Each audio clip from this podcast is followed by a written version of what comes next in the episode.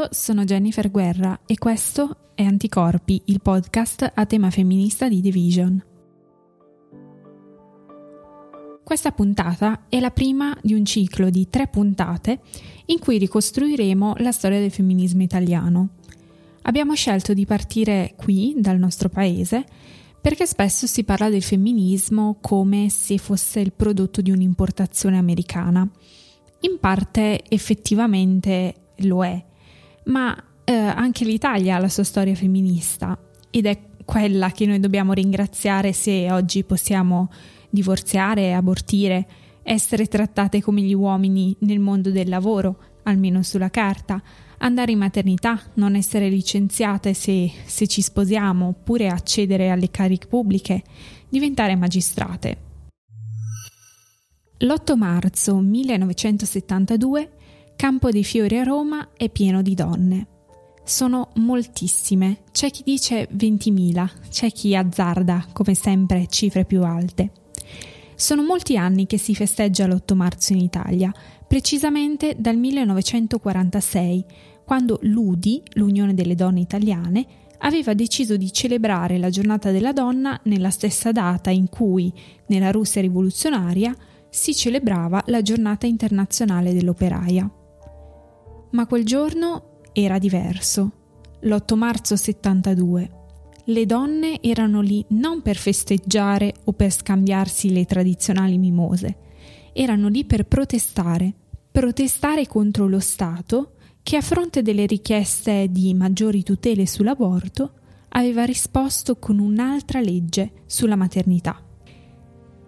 Tra le donne a Campo dei Fiori c'era anche Jane Fonda, anche se può sembrare un po' strano, con i capelli corti e il pugno alzato. Jane Fonda era una di quelle che in America chiamavano femministe. Questa parola in Italia è ancora poco nota. La usava Alma Sabatini, una professoressa italiana che negli anni 60 era stata negli Stati Uniti e che aveva conosciuto Angela Davis e soprattutto aveva letto un libro che diceva le avesse cambiato la vita. Il mito dell'orgasmo vaginale. Alma, che allora faceva parte del Partito Radicale, aveva fondato il Movimento di Liberazione della Donna, la trasposizione anche letterale italiana del Women's Liberation Movement. Era il 1970, lo stesso anno in cui tre donne, Carla Lonzi, Elvira Banotti e Carla Accardi, fondano il gruppo Rivolta Femminile, e scrivono il manifesto di rivolta femminile. Tutte queste forze si trovano a Roma in quel giorno, che è una giornata storica per il femminismo italiano. Nel 72 c'erano già alcune leggi di tutela per le donne che erano famose come le leggi per le donne. Nel 61 infatti era stata approvata la legge sulla parità di stipendio, nel 63 la pensione per le casalinghe e il divieto di licenziamento in caso di matrimonio, nonché eh, l'accesso alle cariche pubbliche. Nel 70, quindi due anni prima della nostra manifestazione, eh, c'era stata l'importantissima e molto sofferta legge sul divorzio e nel 71 una legge istituiva gli asili nido. Ma le donne non potevano dirsi libere. Siamo stufe di fare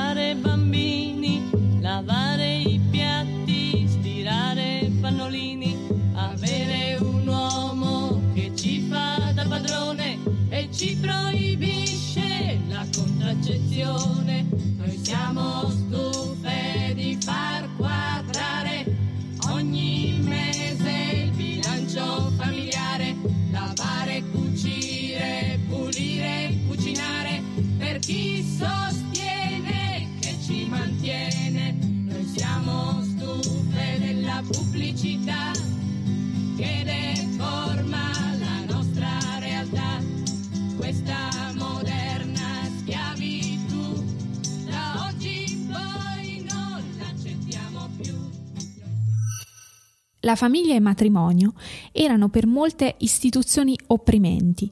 Sposarsi significava consegnare la propria identità, le proprie aspirazioni, la propria soggettività al marito. Significava perdere ogni speranza di autonomia. Autonomia che anche al di fuori del matrimonio era praticamente assente. Non c'erano contraccettivi, l'aborto era fuori discussione. La donna era semplicemente un appendice del maschio, una creatura devota, remissiva, materna, docile, priva di istinti, di desideri, di appetiti. L'adulterio era ancora un reato, il delitto d'onore ancora permesso. Molte femministe contestavano le leggi degli anni 60 sulla conciliazione vita-lavoro, perché secondo loro, anziché aiutare le donne a scegliere tra la carriera e la famiglia, imponevano un doppio carico di lavoro. Ora non solo dovevano essere casalinghe e madri perfette, ma anche delle lavoratrici indefesse e instancabili. Tornando a casa dal proprio impiego, trovavano comunque una pila di vestiti da lavare e da stirare, i figli da accudire, la cena da preparare. Ma in più avevano sulle spalle otto ore di fabbrica o d'ufficio, passate a prendere ordini da altri uomini. In Italia il 1968 aveva portato alla nascita dei grandi movimenti dei lavoratori, come lotta continua, avanguardia operaia e potere operaio. Questi movimenti erano partecipati anche da molte donne e anche da molte femministe, convinte che l'anticapitalismo e l'antisessismo fossero un'unica lotta. D'altronde era lo stesso Engels ad aver promosso questa idea nel suo saggio L'origine della famiglia del 1884. Nel testo Engels criticava lo strumento del matrimonio e l'istituzione familiare mononucleare, che era particolarmente deteriore per la condizione femminile, in una prospettiva di lotta al capitale. Ben presto però le donne dei gruppi autonomi si resero conto di un'amara realtà, che le dinamiche di discriminazione, ingiustizia e oppressione che esistevano nella società si replicavano tali e quali anche tra i compagni che poi è più ampio, che è il discorso della liberazione sessuale, che non è quello che fanno i compagni, perché io mi ci sono trovata in mezzo, mi sono trovata veramente al suicidio quando mi si facevano i discorsi. Prima fuori devi essere vergine, devi fare la madre e tutte queste cose, che non è vero che nel 1976 non li senti più dire perché te le senti dire queste cose. Poi entri nei gruppi della sinistra rivoluzionaria, eccetera, e ti senti dire che la rivoluzione sessuale è questa, tu sei donna, apri la figa e scopa, perché se no sei repressa, sei inibita, non sei rivoluzionaria e non, non, non credi nella lotta di classe e poi sei pure frigida. Non c'erano dubbi. Bisognava creare un nuovo spazio politico per le donne. Sull'esempio dei primi gruppi femministi, De Mau, demifisticazione dell'autoritarismo patriarcale e rivolta femminile, alle soglie degli anni 70 nacquero moltissime sigle Tribunale 8 marzo, Casa della Donna, Noi Donne, Cerchio Spezzato, Movimento Femminista Romano, Fronte Italiano di Liberazione Femminile. Cominciano le grandi manifestazioni, da quella già citata in Campo dei Fiori a quella organizzata in sostegno di Gigliola Piero Bon, una contadina veneta che nel 73 abortì a 17 anni e dovette affrontare un lunghissimo processo. A sostegno di Piero Bon si schiera proprio il movimento di liberazione della donna del Partito Radicale, che a Firenze aveva anche fondato lo storico Centro di informazione sulla sterilizzazione e sull'aborto. Proprio qui molti volontari, tra cui Emma Bonino, vennero incarcerati in un raid nel 75, scatenando nuove manifestazioni per il diritto all'aborto, picchetti negli ospedali. Il 10 gennaio del 75 l'Espresso mette in copertina una donna incinta e messa in croce con il titolo Aborto, una tragedia italiana. Uno scandalo. Il numero viene sequestrato per vilipendio alla religione e il direttore dell'epoca, Livio Zanetti, denunciato. L'aborto è diventato il tema più caldo per l'opinione pubblica e le femministe sono il nuovo soggetto imprevisto non più un manipolo di poche donne militanti, ma migliaia di studentesse, operaie, casalinghe, contadine che per la prima volta scoprono di avere una coscienza comune e scuotono il paese dalle fondamenta. Le donne cominciano a raccogliere firme per un referendum, ma lo scioglimento delle Camere nel 76 non permette il suo svolgimento. La Corte Costituzionale intanto dichiara che l'aborto terapeutico non è punibile perché il diritto alla vita e alla salute appartiene a chi è già persona e non a chi persona deve ancora diventare. La legge 194 arriva nel 78, dopo un lungo compromesso con la democrazia cristiana e la Chiesa cattolica. Anche i rapporti con il Partito Comunista Italiano si sono da tempo incrinati, perché quella consapevolezza che i rapporti di potere in famiglia ricalcano quelli di classe non è mai stata presa sul serio da nessuno. È proprio il 78 l'anno spartiacque del femminismo italiano, come indicato dalla storica Fiamma Lussana nel libro Il movimento femminista in Italia, Esperienze, storie e memorie, edito da Carocci. Quello stesso anno l'omicidio Moro obbliga tutto il panorama politico italiano a ripensarsi profondamente. Quello degli anni 70 è noto come femminismo storico o femminismo della seconda ondata. Convenzionalmente si divide la storia del femminismo in tre o quattro ondate. La prima, tra la fine del XIX secolo e l'inizio del XX, riguarda la conquista dei diritti civili e politici il diritto al voto, l'accesso all'istruzione e alle libere professioni. La seconda ondata, cominciata negli anni 60, combatte invece le disuguaglianze culturali e sociali, oltre che quelle politiche. Sul destino della terza e addirittura della quarta ondata ci sono diversi dibattiti. Alcuni storici individuano negli anni 90 una terza ondata, sancita dall'articolo del 1992 di Rebecca Walker Becoming the Third Wave, in cui il femminismo si apre alle tematiche queer e alla decolonizzazione, e infine una quarta ondata iniziata nel 2008. Altri invece sostengono che la terza ondata non si sia mai arrestata e che quindi ora, nel 2019, siamo ancora immersi nella terza ondata. È stata proprio l'incertezza nella divisione delle ondate a mettere in discussione il concetto stesso che possono esserci delle ondate nel femminismo. Ma soprattutto la domanda eh, che ci si deve porre è: è giusto parlare di ondate quando il femminismo non è un semplice movimento, ma è una prassi politica? E riferendoci proprio al periodo storico di cui stiamo parlando in questa puntata, è giusto parlare di femminismo della seconda ondata quando le pratiche, i metodi, le idee, le conquiste che le donne hanno raggiunto negli anni 70 sono quelle che ancora oggi influenzano maggiormente le nostre vite e soprattutto che ancora oggi ci troviamo a dover eh, proteggere e tutelare? La situazione italiana poi è del tutto particolare. È stato osservato infatti che a livello di mobilitazione di massa, di partecipazione di piazza, il femminismo italiano è stato quello che ha avuto più successo, a livello non solo europeo, ma addirittura mondiale, più del femminismo statunitense. Le enormi manifestazioni che coinvolsero le donne negli anni 70 sono un unicum nella storia.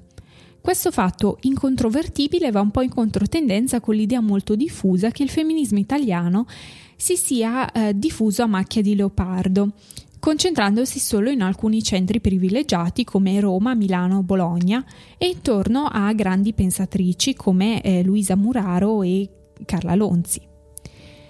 Questa è forse eh, la particolarità, la specificità del femminismo italiano, che si è sviluppato intorno o in contrasto alle sigle autonome e della sinistra extraparlamentare e che ha visto eh, l'annoso problema della doppia militanza, cioè eh, del fatto che molte militavano nel PCI e nei gruppi femministi in modo separato, senza riuscire a coniugare le due cose. Ed è forse appunto questa specificità che mostra tutta la ehm, fragilità della teoria delle ondate.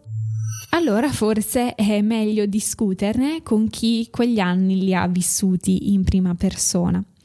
Luciana Tavernini è socia della Libreria delle Donne di Milano e della comunità di storia vivente. Ha seguito con eh, Marina Santini la programmazione degli eventi del Circolo della Rosa e ne organizza eh, alcuni. A lungo insegnante di lettere, ha scritto con eh, appunto Marina Santini Mia madre femminista, voci da una rivoluzione che continua, edito nel 2015 da Il Poligrafo. Con la sociologa Daniela Danna, la costituzionalista Silvia Nicolai e l'avvocata Grazia Villa, ha inoltre pubblicato il suo ultimo libro Né sesso né lavoro, politiche sulla prostituzione, eh, mm, pubblicato per Vande Publishing. Allora, buongiorno Luciana. Ciao. Eh, nel corso della nostra puntata abbiamo parlato di autocoscienza e volevamo sapere eh, cos'è l'autocoscienza e eh, come funzionavano i gruppi di autocoscienza. Allora, innanzitutto l'autocoscienza potremmo definire una pratica politica trasformativa di parola e produce un cambiamento, car- è nata in uso negli Stati Uniti a metà degli anni 60 eh, quando in un gruppo misto in un'università eh, che trattava di questioni femminili le donne hanno detto ma forse è meglio che ne parliamo tra di noi e quindi si sono separate dagli uomini. Car- la caratteristica è che sono gruppi di solo donne, piccoli gruppi il numero massimo diciamo è di 12 in generale, ma mh, mm, il mio per esempio è sempre stato di 7, che è un numero magico eh, quindi piccolo gruppo, eh, con una periodicità costante, con l'unica regola è quella del partire da sé, non c'è né ordine del giorno né tempi prestabiliti per l'intervento di ciascuna. Eh, un grande ascolto l'una delle altre mm, avviene nelle case libere se, dagli uomini quindi o case dove le donne vivevano da sole o con altre compagne, oppure eh, gli uomini se ne andavano in quei momenti. Quindi anche, come dire, non era sempre la stessa casa, ma a volte poteva essere sempre la stessa casa per il gruppo. Eh, vedersi con le altre era un modo di vedere se stesse, perché le altre ti rimandavano l'immagine che avevano di te e come le tue parole risuonavano dentro di loro e quindi era questo tipo di scambio che portava ad avere un'immagine nuova dell'essere donna. Le tematiche erano le più diverse, non c'era quindi un vincolo di tematiche, poteva essere la sessualità, il rapporto con gli uomini, eh, col, eh, poi è emerso come grande tema quello del rapporto con la madre, il padre, il senso della maternità eh, il valore del lavoro, che cosa fare sul lavoro, eh, l'espressione di sé attraverso la scrittura, l'arte, quindi qualsiasi mh, argomento poteva essere trattato, non ve n'erano di tabù. Ecco. Da questo poi però sono nati anche eh, momenti di scrittura, come per esempio quello sputiamo su Hegel del gruppo di autocoscienza di Carla Lonz nel 1970, oppure a partire dagli Stati Uniti, noi e il nostro corpo, del 1969 a Boston, un gruppo di donne appunto ha cominciato a parlare del proprio corpo e ne ha fatto poi un libro che è circolato in tutto il mondo e che per ogni nazione aveva una nuova riedizione. Poi vi erano momenti più ampi nei collettivi e neanche negli incontri nazionali, come quello di Pinarella di Cervia nel 74, in cui per esempio molte hanno detto addio alla doppia militanza, cioè la militanza nel femminismo, nei gruppi di autocoscienza e la militanza nei partiti in generale della sinistra e nei gruppi extraparlamentari. Ecco, eh, diciamo questo è come funzionano, ecco. E esistono ancora oggi gruppi di autocoscienza? Allora, ehm, direi che ci sono, dal gruppo di autocoscienza è nata la pratica del parlare sempre a partire da sé. Quindi tutte le cose che noi diciamo, tra virgolette, femministe, è sempre un non parlo dei massimi le donne dicono, le donne fanno, ma io penso, io faccio, io dico e, e, io ragiono su di me e sulle relazioni con le altre. E questo è un qualcosa che per esempio eh, eh, l'abbiamo nella quotidianità, nei rapporti con i nostri compagni, con le nostre compagne, con, con, le, con le, figlie i figli. C'è adesso una tesi eh, che è stata fatta all'UCL di Londra sulle figlie proprio di femministe milanesi di Marta Maria Nicolazzi in cui emerge questa pratica della parola tra madre e figlie che ha dato forza alle, eh, alle figlie.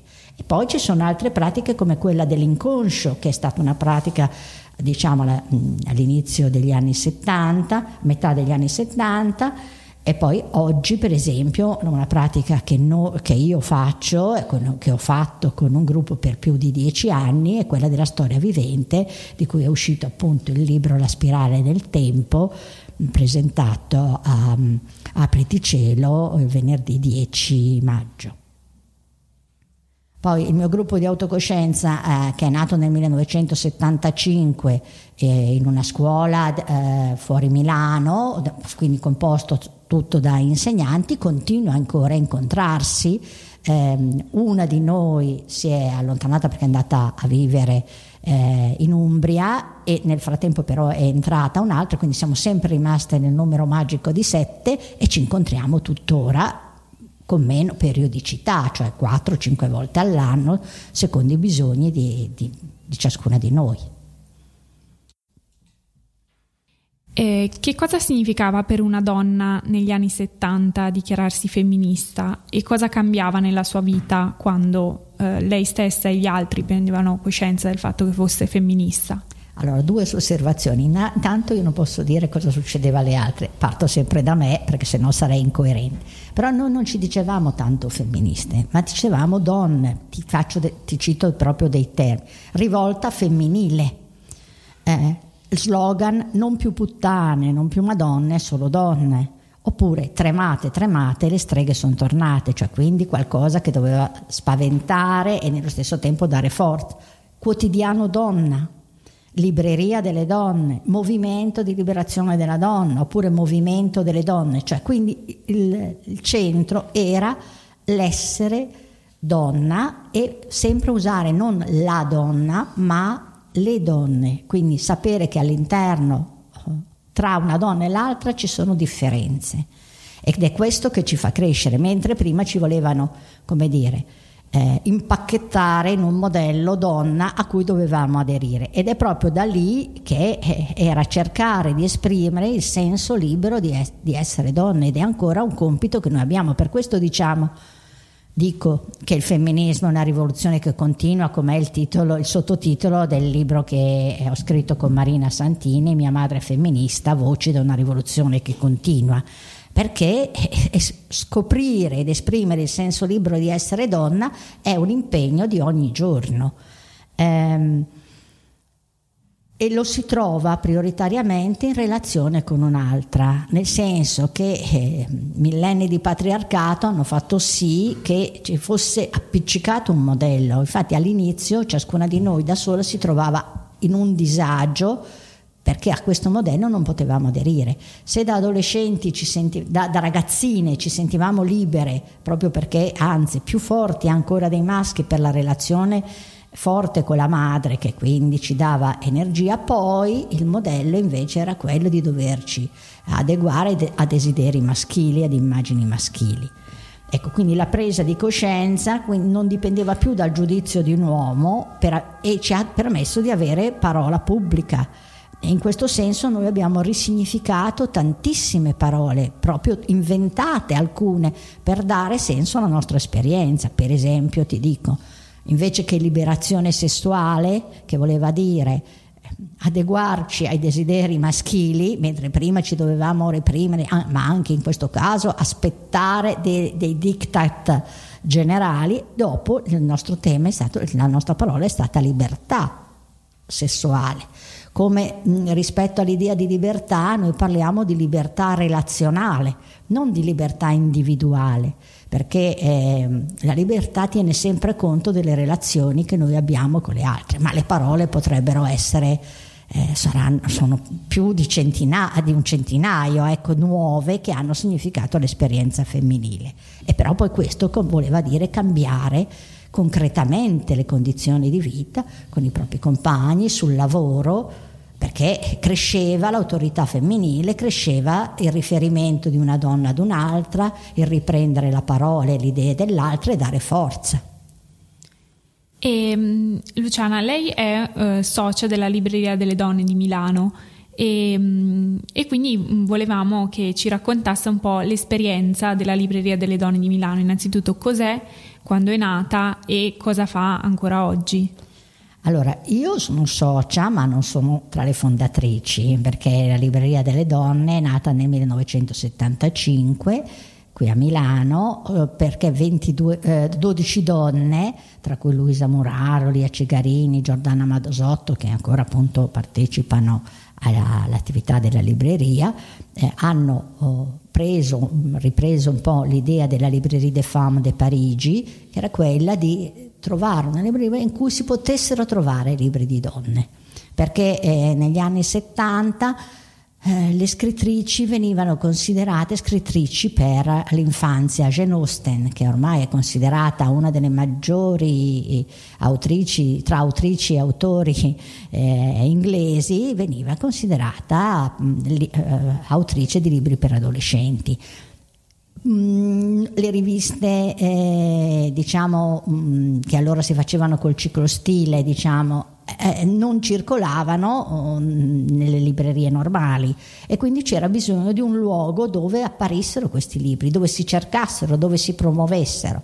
All'inizio i libri furono veramente priva, eh, sì, abbiamo delle fotografie nel nostro libro in cui si vedono scaffali vuoti, ma pian piano è stato proprio lo stimolo anche per pubblicare altri libri, infatti dopo sono venuti eh, i libri, eh, case editrici che pubblicavano, che cercavano, che traducevano libri di donne, perché le donne hanno sempre scritto.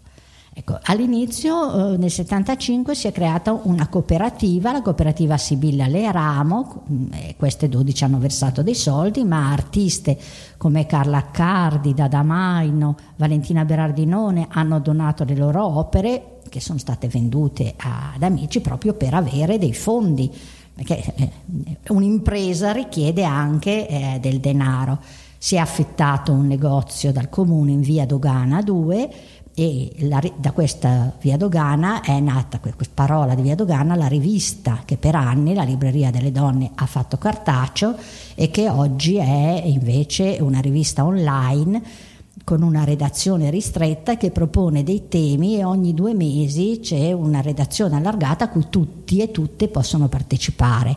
C'è ogni settimana o, mm, ci si incontra, alcune si incontrano per la redazione del sito della Libreria delle Donne, appunto che è molto ricco di eh, informazioni, mh, mm, di, eh, di, articoli ripresi dalla stampa, di interventi personali, oltre a dare l'informazione degli incontri del Circolo della Rosa, tra cui appunto vi è stato quello sulla prostituzione, dell'altro libro che io appunto ho curato insieme ad altri e, e, anche qui né sesso né lavoro. Certo, la libreria delle donne prende delle posizioni, ma che non sono posizioni ideologiche, ma sono posizioni sempre molto ragionate, molto discusse, che partono, ciascuna parte da sé e quindi tenendo conto, in questo caso per esempio, le posizioni di... Ehm, eh, sopravvissute alla prostituzione, noi abbiamo potuto come, elaborare delle, delle, idee, delle riflessioni che proponiamo alle altre. Eh, la Libreria delle Donne, ti ho detto, è nata nel 1975 ed è restata eh, fino al 2001 in via Dogana. Adesso si trova in via Pietro Calvi 29. Insieme alla Libreria delle Donne c'è il Circolo della Rosa. Prima nel 1990 il Circolo della Rosa, cioè un luogo di incontro per appunto per discutere, era in via Cesare Correnti. Adesso sono riunite perché l'idea è di creare un luogo di discussione pubblica.